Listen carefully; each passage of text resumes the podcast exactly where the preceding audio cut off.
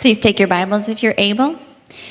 We'll turn to this morning's reading. This is two different passages. The first will be in Matthew chapter 2, verses 16 through 18, and the second will be in Jeremiah chapter 31, verses 15 through 17. Matthew chapter 2, verses 16 through 18. Then Herod, when he saw that he had been tricked by the wise men, became furious, and he sent and killed all the male children in Bethlehem, and in all that region who were 2 years old and under, according to the time that he had ascertained from the wise men. Then was fulfilled what was spoken by the prophet Jeremiah. A voice was heard in Ramah, weeping and loud lamentation. Rachel weeping for her children. She refused to be comforted because they are no more. Then we'll turn to Jeremiah chapter 31.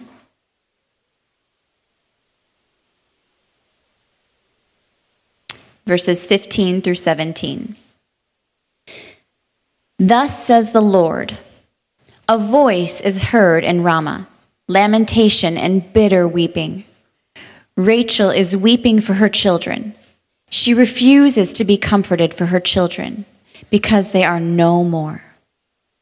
Thus says the Lord, keep your voice from weeping, and your eyes from tears, for there is a reward for your work, declares the Lord, and they shall come back from the land of the enemy.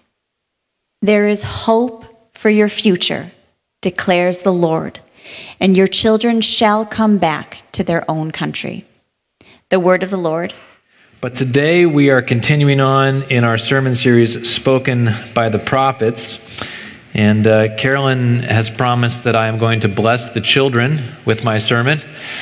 I don't know how we're going to do on that, but we'll see what we can do here. But kids, glad to have you with us today for church. We're continuing on Spoken by the Prophets, our Advent series. We've been looking at Matthew's gospel as a guide. He references five particular passages from the Old Testament that are prophecies that point back towards Jesus. And we've been paying attention to these passages in particular throughout our 4 weeks of Advent, and then, of course, with Christmas Eve coming up, exploring these passages in their original Old Testament context, and then connecting those back to Matthew's account of Jesus' birth. And today, we come upon Matthew 2, 16 through 18, where Matthew recounts what has come to be known as the slaughter of the innocents. And it's not something that It's in the gospel narrative account of Christ's birth, but it's not something that shows up on the Christmas cards very frequently. And this is one of the more tragic episodes in all of Scripture. It certainly is the most tragic episode in the coming of Christ into the world. And as Matthew recounts this incident, he talks about, we've been tracking along on the narrative of Matthew a little bit, he talks about how Herod, when the wise men had come to him and told Herod that there was another king born of the Jews, this made Herod, who saw himself as the king of the Jews, rather nervous, and he tried to figure out where this baby that had been born was. He discerned that it was in Jerusalem, or rather in Bethlehem, and he found out the timing roughly of when the child had been born, and so he sent his soldiers into Bethlehem, and he killed all of the children that were 2 years old and under, all the male babies, in order to try to kill this usurper king, as he saw. And what a tragic time, what a tragic episode. And Matthew recounts that episode, and then he grabs hold of this verse back found in Jeremiah 31, and he connects the tragedy in Bethlehem to another tragedy in Israel's history back in Jeremiah 31. And we're going to see when we get to Jeremiah 31 that, like the mothers of Bethlehem in Matthew 2, the Israelites are facing the bitterness of deep sorrow and irrecoverable loss. Maybe that's how some of you feel this morning. Christmas, of course, is supposed to be a happy time, and in so many ways it is a happy and joyous time, but sometimes for many of us it's because of particular losses in our life that are more acute around the holidays, or maybe it's just you're just in the middle of a very difficult season of life which just overlaps into Christmas, and all the joy of Christmas cannot eclipse the sorrow and the pain that you are experiencing at this season of life. I know that's true for many of you here, because I read the welcome registers and pray through the welcome register prayer requests every week. And some of you are carrying such heavy burdens. Burdens related to your children, burdens related to your health. You're facing life-threatening health crises. Burdens related to your marriage, perhaps. Some of you are facing difficulties and challenges and loss for which there is just no clear answer. There is no simple or quick resolution or comfort or relief. And all that you've been trying to do to resolve the situation seemed to come up empty. Maybe you're working at it, trying to make things better, but your efforts just seem futile. Today's passage, this fourth and final Sunday of Advent, is a reminder that God has not forgotten us, that He loves us, that there is hope for the future, even in the midst of difficulties and pain that are hopeless by any human account. If you're a Christian this morning, my prayer for you, what I've been praying for you as I've been preparing this sermon, is that you would hold on to the hope that you have in Christ, whatever your situation. And if you're not a Christian this morning, my prayer for you is that you would find hope in Christ for the first time, whatever your situation. So let's get into our fourth prophecy found in Jeremiah 31. We're going to explore the hope that's held out for us in this passage, and then we're going to connect that back into Matthew 2 as we celebrate communion. So Jeremiah 31, as you're turning there, let me just make a couple words about Jeremiah and who he was and the prophecies. He's referred to often as the weeping prophet. Israel at this time had been very unfaithful to the Lord, and God had sent Jeremiah as a prophet to the nation of Israel to bring a message of judgment and doom and distress. And so Jeremiah came, he had to preach this difficult message to the rebellious nation, and as he preached the message of judgment and doom that was to come upon the nation, he wept because he was so heartbroken by what was coming. At the beginning of Jeremiah's ministry, the Assyrians had come in about 100 years previous. They had come into the northern 10 tribes, sacked the northern 10 tribes, taken them away into captivity. And now the Babylonians, at the beginning of Jeremiah's ministry, are coming into the southern 2 tribes, which is what Jeremiah is a part of, and they have invaded the south. And all throughout this invasion, as they laid siege around the walls of Jerusalem, and Jeremiah is within the walls of Jerusalem, they're in this siege. And Jeremiah prophetically criticizes the Jewish king. He criticizes the king's prophets, the king's priests, the king's counselors, and he criticizes them of their idolatry and their faithlessness. And his message essentially was this: Babylon has been sent by God to bring judgment upon us, and we should surrender, and we should take our lumps like a contrite child. He prophesied that Babylon would win, and that they would be taken into captivity, where they would be for 70 years. And because he advocated for surrender to the Babylonians, he was considered at best a pessimist, and at worst he was considered a traitor. At one point he was even thrown into a muddy well and left for dead, barely escaping with his life. All of which is to say, so much of Jeremiah's prophecies, particularly in the first, call it 28 chapters or so, are difficult and unhappy. But in the midst of Jeremiah's prophecies, and in the midst of a very difficult situation for the nation, we come upon a word of hope, That's what we get in Jeremiah 31. Jeremiah 31 is one of the most comforting passages in all of the prophets. It's probably the most comforting passage for sure in Jeremiah. And indeed, all of Jeremiah 31 is comforting and positive.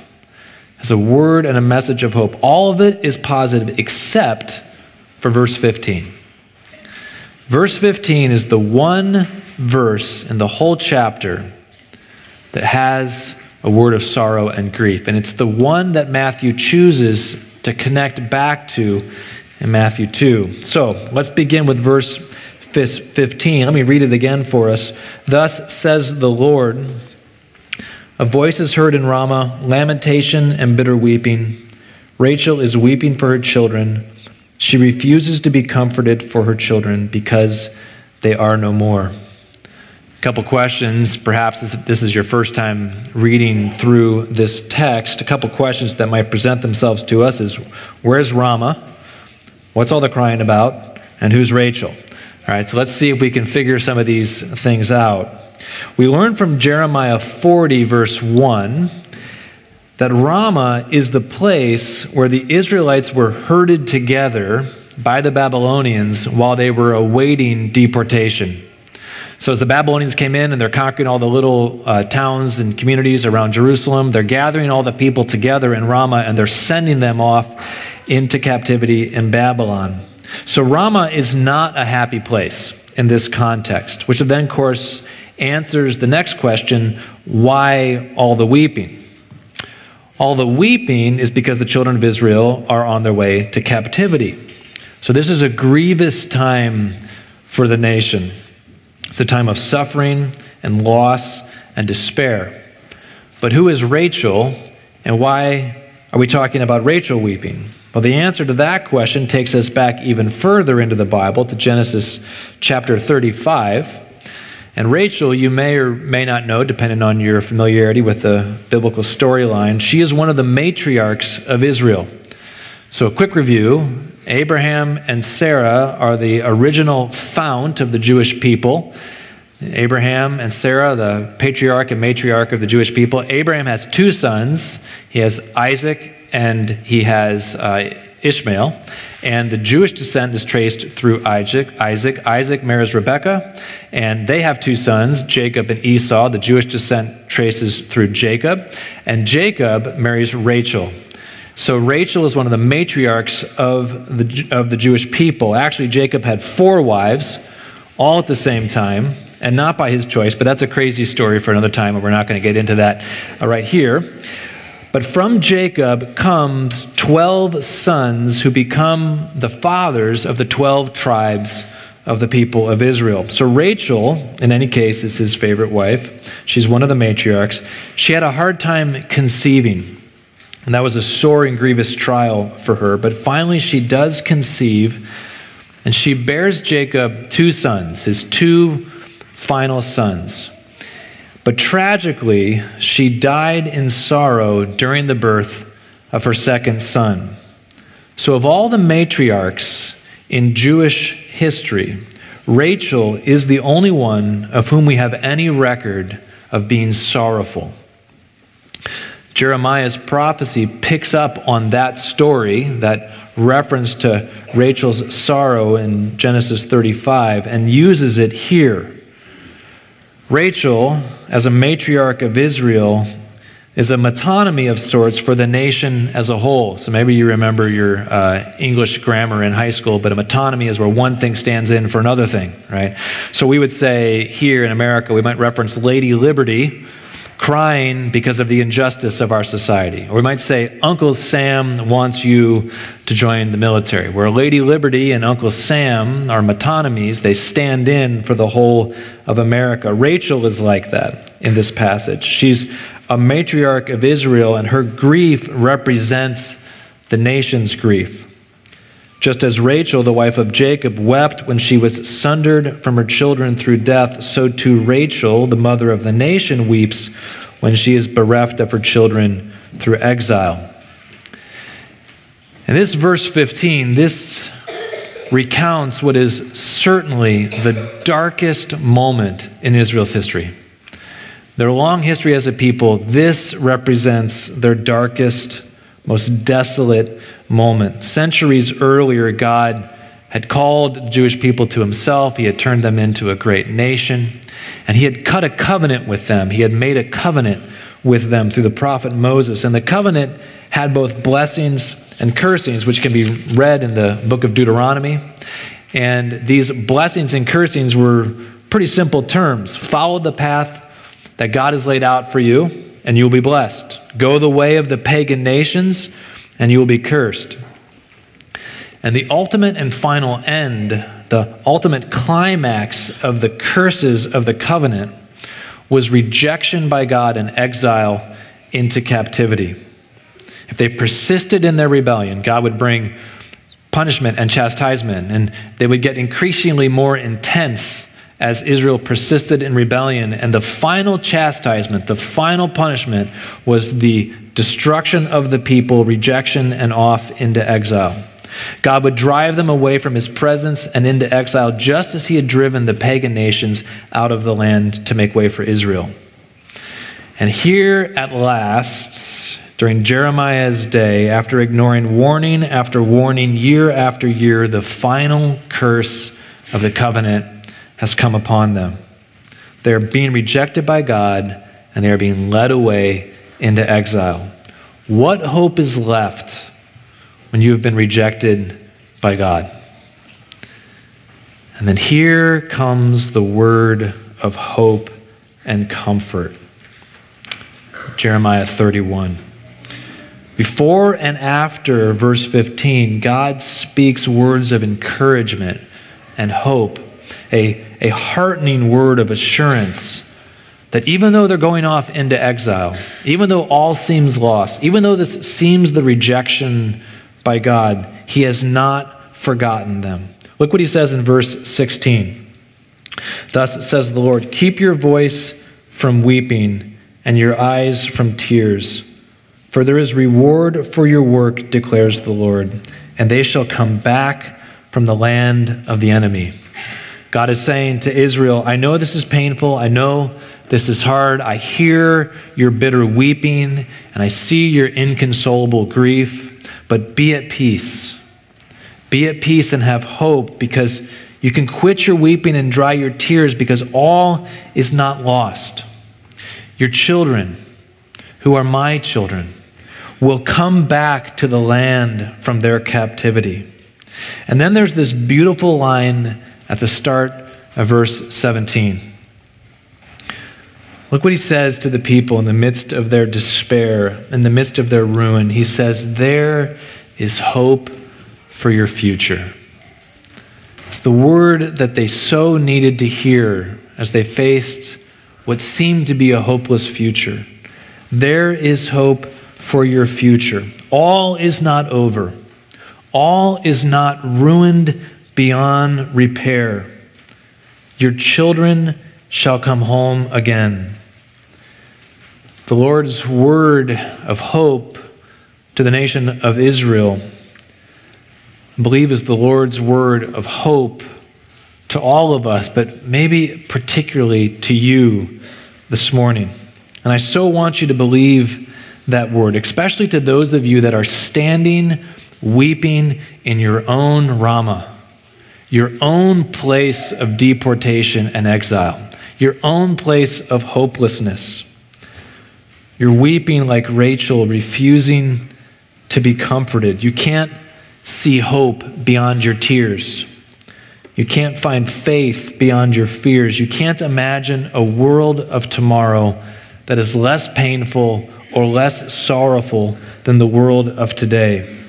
All your efforts and all your attempts and labor to resolve your situation have come to nothing. And it seems that there is no reward for your work. But God would say to you this morning that there is hope for your future in the midst of your sorrow.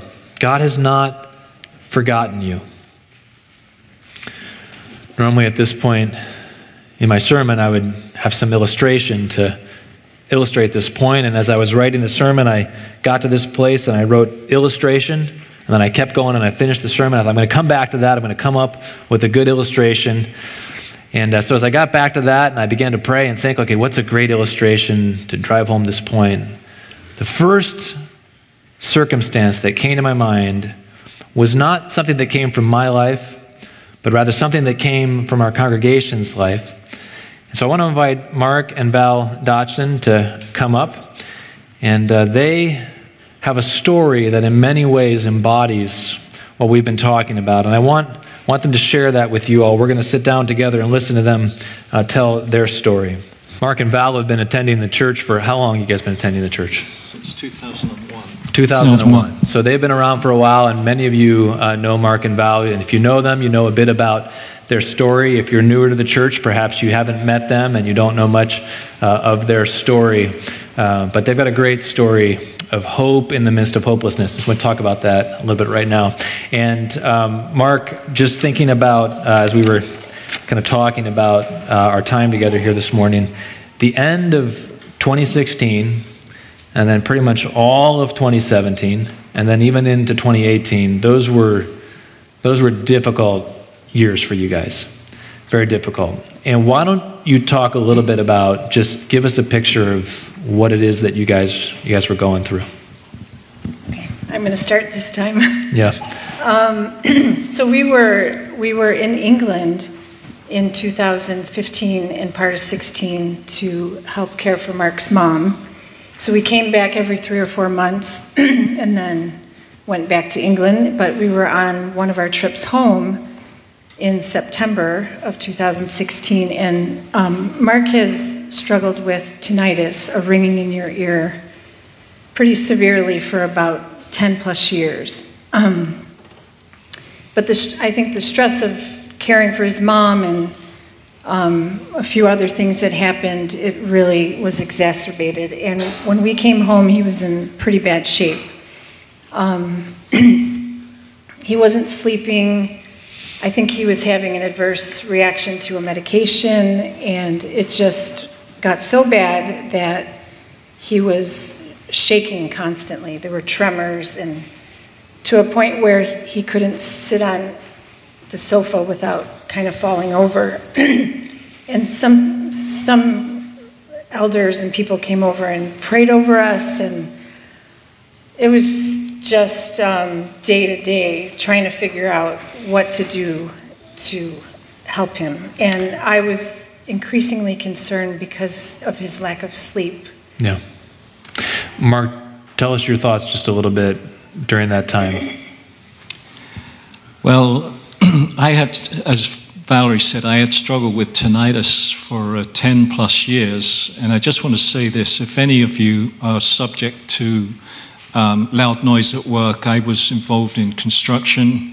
And I was I worked for the fire department too, so I was around a lot of loud noise and developed tinnitus, which is like a ringing or buzzing in the ear, and there's no known cure for it. So if any of you are in that situation, if you're a musician, make sure you protect your ears as best you can. When I used to be a firefighter paramedic, we didn't wear ear protection back then. I'm not blaming the fire department, but what I'm saying is just take precaution if you're subject to a lot of noise.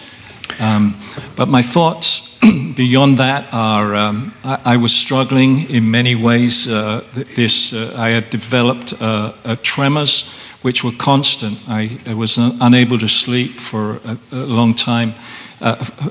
Through the night, I was only getting 3 or 4 hours of sleep. And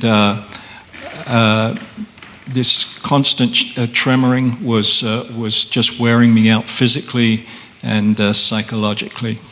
Yeah, and I remember coming to your house in and around this time, and you were in a bad shape. That's and we were sitting in your living room, and just even on the couch, you couldn't sit still, and your body was shaking, and it was even hard to have a coherent conversation with you. You're just so mentally exhausted. And that was just about a week before November 6th. And maybe tell us what happened on November 6th. You want to see him?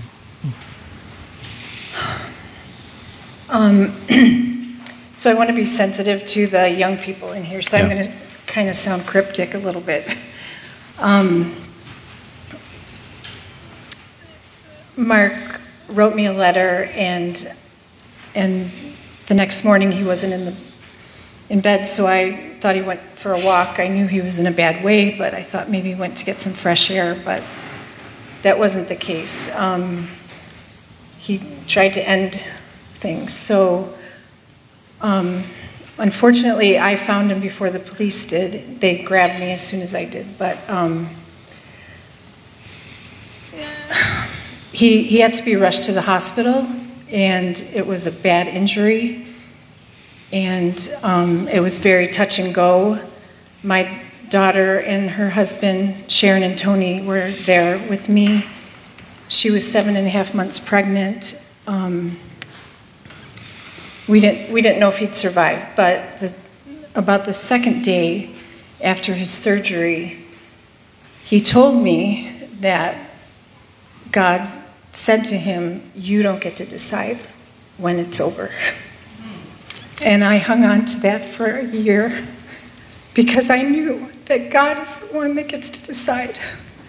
And when it was so dark and so difficult, it was a year of in and out of behavioral health hospitals, off and on, just continuous trying to figure out.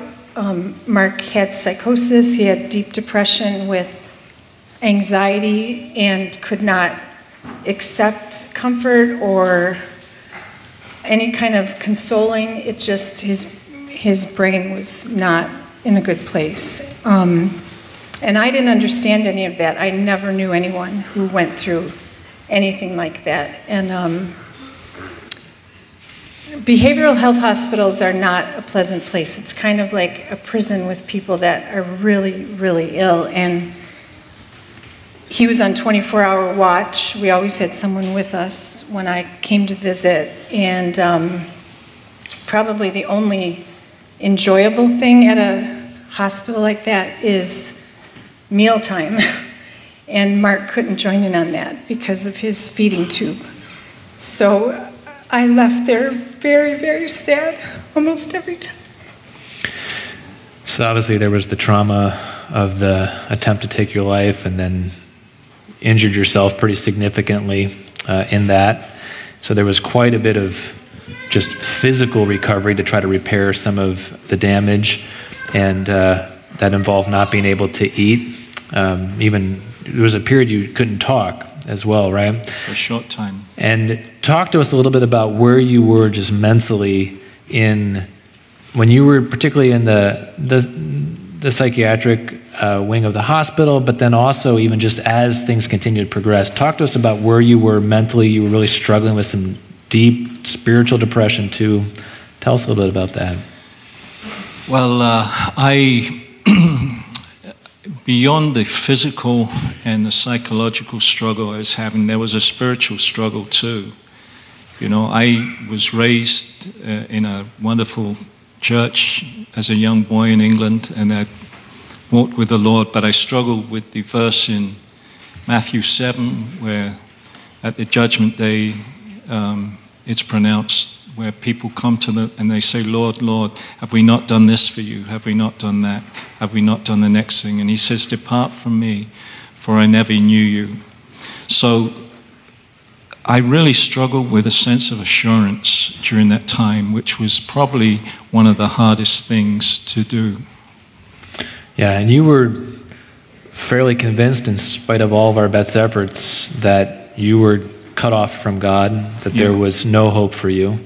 Not only in your present circumstance, but even for your future.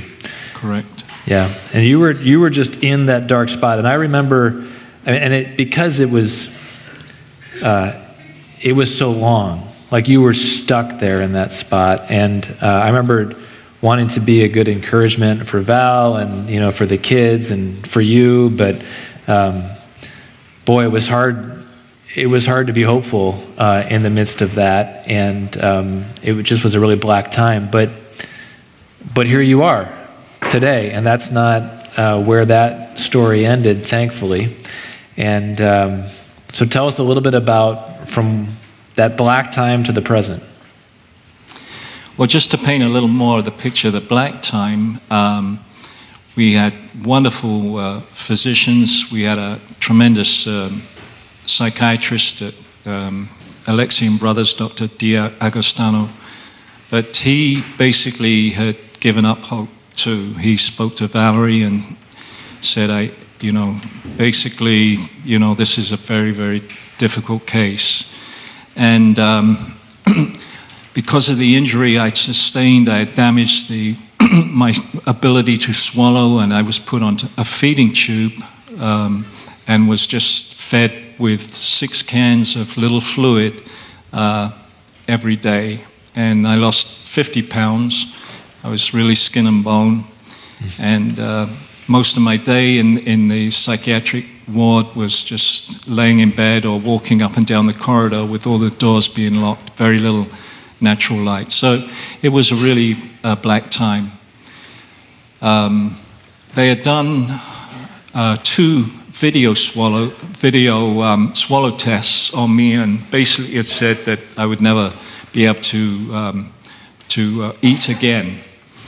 And then after a period of over a year, going into 2 psychiatric hospitals, going out to Washington State for special depression, anxiety care in a Christian facility, they gave me a 3rd one, and they noted that even though food, when I did the swallow, would enter my airway, that it would be immediately coughed out. And so they said, we're going to try you just on certain foods, very liquidized foods, and see how you do. And from that moment on, a ray of hope really began to dawn. And one thing led to another, and I gradually put on weight, and the tremors that I had, which were involuntary, began to dissipate. And I sensed God's goodness, particularly through his people. I remember struggling with this whole concept of assurance. And there was a lady in the church, many of you will know Joan Edwards. She was a faithful prayer warrior for multiple years. And in the midst of my spiritual darkness, she wrote, not knowing fully what I was going through, but she wrote about assurance of faith, knowing for certain that you are covered by God, by the blood of the Lord Jesus. And I took that as a personal note, not only from Joan, but from the Lord, that he was assuring me that despite my great fears, I was one of his own. Amen. Amen. And so gradually, the sun came up, and you've gone back and have done some of your street evangelism work in the UK, and that's fantastic, and also are now the chaplain of the Oak Park Fire Department, which is fantastic. So the Lord has done just some tremendous work in your life, and if you guys, you have a moment here to speak to people, some of them really struggling, maybe in their own ways, what would you say, what message would you have of hope for them? I would encourage all of us, especially if you don't know the Lord, to cling to him. In Matthew, after Jesus gives the Sermon on the Mount, he goes from place to place in northern Israel and to the east of Jordan, healing people, incredible.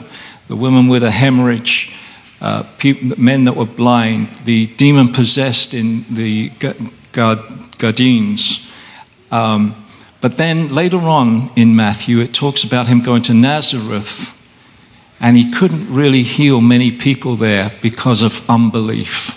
So I would say, firstly, if you are not a believer, come to Christ. Mm. If you are a believer, just deal with any sin in your life. Also, James tells us to bring our burdens to the church leadership. And I was very fortunate. Pastor Gerald, Johnny, Pastor Todd came and visited me while I was going through that dark state. So I was extremely grateful for that. But there's two verses. One, let me close with this. One is a verse that I've clung to much of my life. It was written 3,000 years ago by King Solomon. And he writes this about hope. He said, hope deferred makes the heart sick, but when it is fulfilled, it is a tree of life. And I had basically lost hope. But God was faithful and brought me back. But there's a greater hope than that. That hope is a temporal hope that's based on two things, time and our own health. Things like promotion, going away on a vacation, hoping for our family. All of these things are both based on time and health. But there's another hope that is far greater than that. That's not subject to chance. And that is a hope that St. Peter talks about. And if I don't have this memorized, but I thought I would just read it here. This is a hope that according to God's great mercy, he has caused us to be born again to a living hope that is not subject to fear, to time, or our health. It's an inheritance that is imperishable, undefiled, and unfading, kept in heaven for you. As Jeremiah wept over the nation of Israel, I believe the Lord Jesus weeps over our land here and is seeking to draw each one of us to know the hope that passes all understanding. And Val, what would you say? I'm smiling because 8 months ago, Mark could not have shared that. And mental health is a real thing, and we need to talk about it. And it's a long road sometimes to healing, but it is possible, and it could be, I call it the tunnel of chaos, where there is redemption at the other end. We don't know how God always is going to allow that redemption to happen, but my mantra was, he makes all things new. He is going to show up if you show up. I came to church. I cried every time I came to church while Mark was in the hospital, but I showed up. I wanted to know what God had to say to me. And same for my quiet time. And I think I called people when I just needed encouragement. Yeah. So God is there. God is there, amen. Let's thank Mark and Val for sharing. I don't have a lot to add after that. And that's hopefully that's such an encouraging story to you. Some of you might be right in the middle of it. And I think the reality is that not every story that gets that black ends that happy. But somehow it's all still true. That in the midst of even darker despair that seems final, that there is no recovery, that somehow hope is still true in the Lord. That somehow God's promises still work. Thucydides was an ancient pagan Greek historian. He wrote an account of the Peloponnesian War between Athens and Sparta. And in his account, the mighty Athenian Empire had come upon this small island of Melos and was trying to coerce it to join their side. And the Melians insisted on neutrality and instead told the Athenians that they were not going to join their cause, even though they were being forced at sword point to do it, but they were going to place their hope in justice and in the gods. And the Athenians scoffed at this, and here's their reply. They said, "Hope is a bulwark only to those who have no resources at all." In other words, the only reason you Melians are chattering on about hope is because you can't save yourself through your own resources. So just give it up now and come to our cause. What the Athenians meant as an insult and a jeer was exactly right. as human beings, we have no resources to fix the unfixable problems of our lives. There are holes that are too deep for us to crawl out of. There are things that have happened that cannot be undone.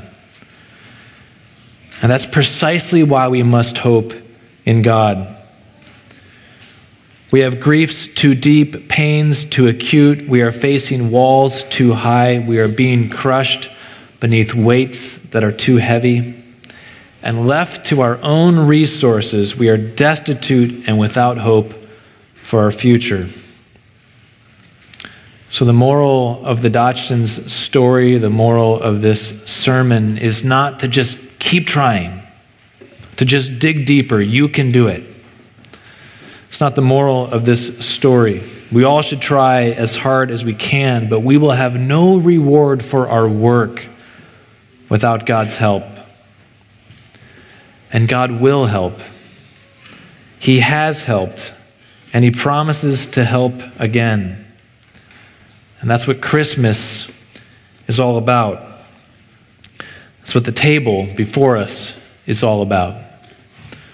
We're going to take the table together as a family, and I'm going to pray for us as we move towards communion. But I would encourage you to bring to mind what that hopeless situation is. If that's your situation today, what is the hopeless situation that you need to, in the midst of the unanswerable questions of that situation, to still come to the Lord's promise of hope in the midst of it?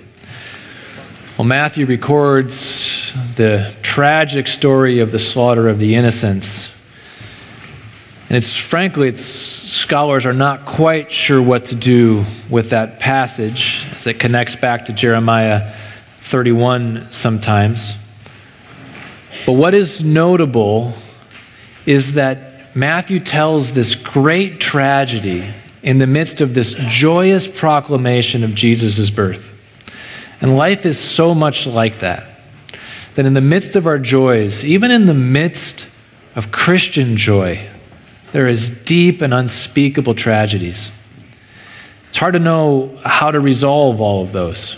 It's hard to know how to resolve the slaughter of the innocents in Matthew 2, or even where to go from there. But it is noteworthy that that difficult moment is set within the context of Jesus being sent as the deliverer.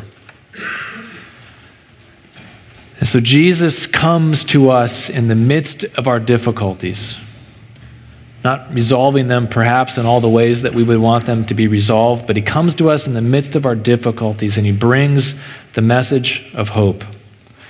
So this table before us this morning is the reminder that in the midst of trial and travail, that there is the hope of Jesus, even as Mark read from the words of the Apostle Peter. There's a living hope that we have that cannot perish and it cannot fade.